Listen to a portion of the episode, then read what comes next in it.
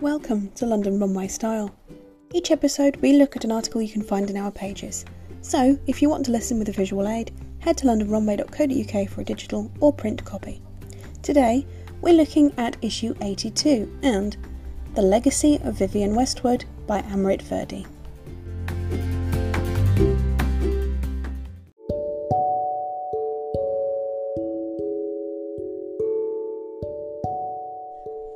To have been living under a rock to be unbeknown to the impact of legendary British designer Dame Vivienne Westwood. Being a pioneer in merging together fashion and punk music in the new wave era, her work has been celebrated across the world by consumers and designers alike. Dame Westwood studied jewellery and silversmith at the University of Westminster and was previously a primary school teacher before venturing into fashion. It is clear that she came from humble beginnings and gained her notoriety through hard work, selling her own jewellery at a Portobello Road stall and making her own wedding dress for her first wedding in 1962. A pivotal moment which, in a sense, defined the trajectory of Dame Westwood's career was her collaboration with the renowned band Sex Pistols, who brought Vivienne's designs to public attention as they were styled in them.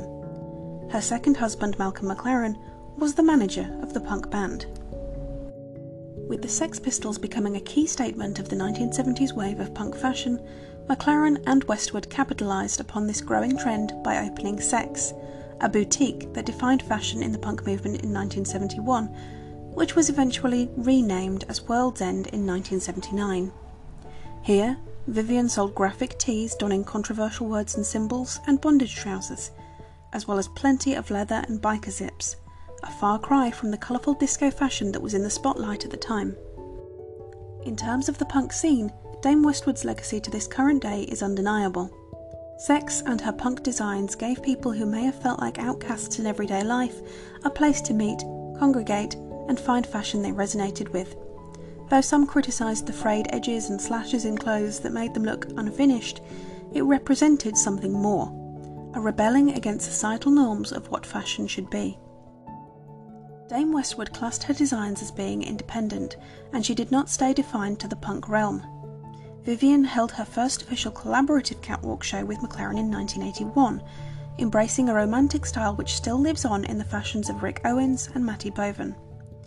Vivienne used it as a way to express her love of colour and advance her designs to not being limited to the traditional punk realm, coinciding with Richard Buckley's observation of punk taking a more light-hearted stance at this time.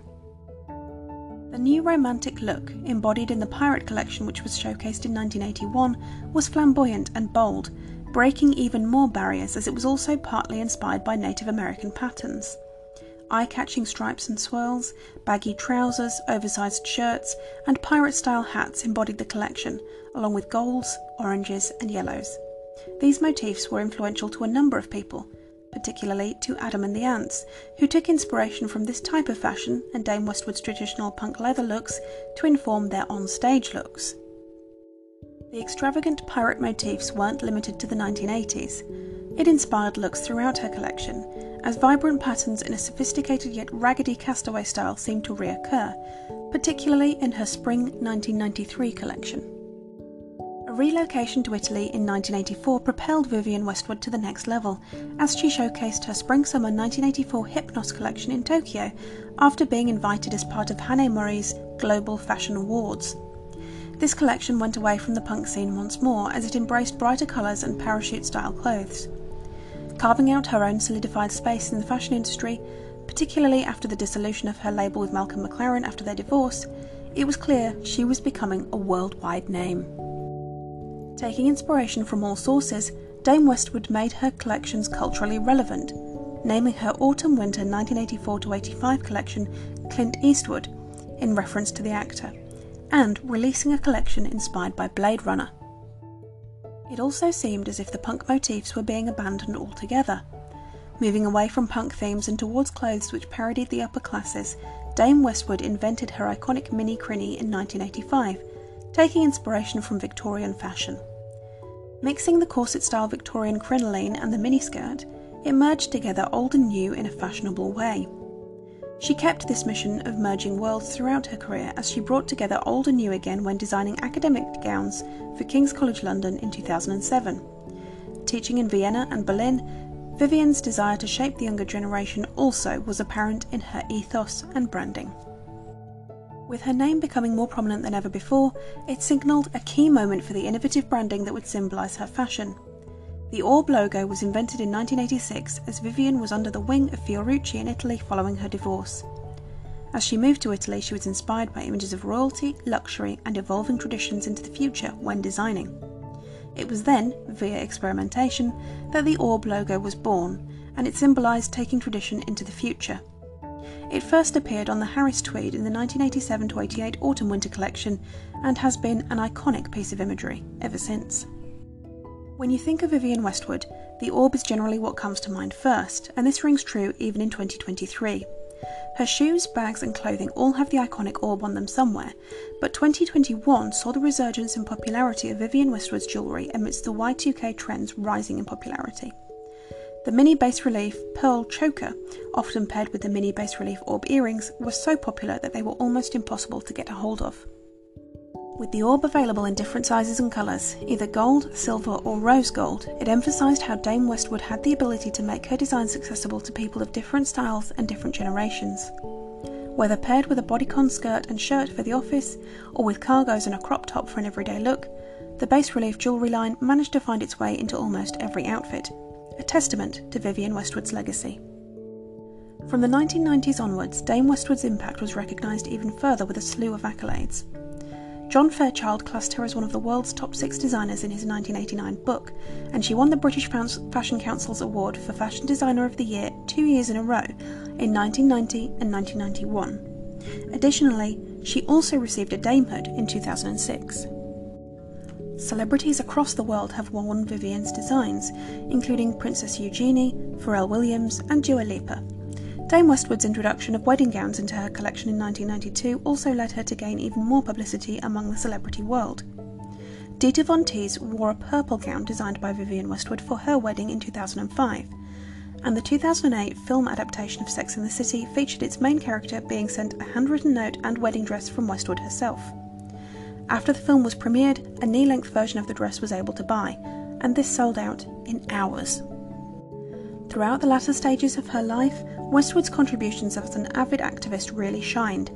In late 2022, she founded a not for profit company with her sons and her granddaughter titled the Vivienne Foundation, which is set to launch late 2023 in honour of her legacy. They aim to create change by working with NGOs, tackling climate change, stopping war, defending human rights, and protesting capitalism. Her legacy stretched across international charities, having worked with charities such as Amnesty International, Liberty, and War Child, but the main focus of her activism was around preventing climate change. As an ambassador for Greenpeace, she launched a global campaign to stop drilling and industrial fishing in the Arctic in 2015. Creating change specifically within the fashion world was also a goal of Vivienne's, which manifested in multiple ways. Her Made in Kenya collaboration launched in 2010 which was a partnership with the United Nations supporting the Ethical Fashion Initiative and Artisan Fashion. Her 2018 collaboration with Burberry was also in support of a UK not for profit organisation called Cool Earth, which raises money to protect endangered forests and ecosystems to fight global warming. In a similar vein, she partnered with Eastpak for the Save Our Oceans line of bags in July 2020 and partnered with not for profit organisation Canopy for Earth Day 2020, campaigning to protect forests through fabric choices. Her last physical fashion show was the 2019 London Fashion Week, before she made the decision to go digital for environmental reasons. With an outstanding legacy such as this, it is no wonder that there was an outpouring of condolences from celebrities of different industries from all over the world. Bella Hadid, Naomi Campbell, Jamie Lee Curtis, Victoria Beckham, Paul McCartney, and Marc Jacobs are just a few of the big names who paid tribute to the designer, with Stella McCartney writing that Vivienne pushed every single boundary and held her head so high. Fashion is life enhancing, and I think it's a lovely, generous thing to do for other people. This is one of Dame Vivienne Westwood's most famous quotes, and it certainly rings true to her work. While she started out with fashion, Dame Westwood has used the platform that it gave her to shine a light on a wealth of societal issues and has taken the fashion world a step further. As people of all ages still buy her designs today and her activism lives on through the Vivienne Foundation, it is clear that she has left an amazing legacy, and will go down in history as one of the fashion greats.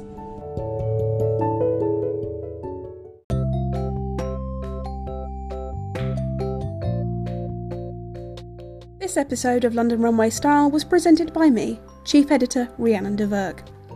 You can find full issues as well as interviews, articles, trend reports, and more at londonrunway.co.uk. And follow us at London Runway Mag on most social media channels. Until next time, enjoy.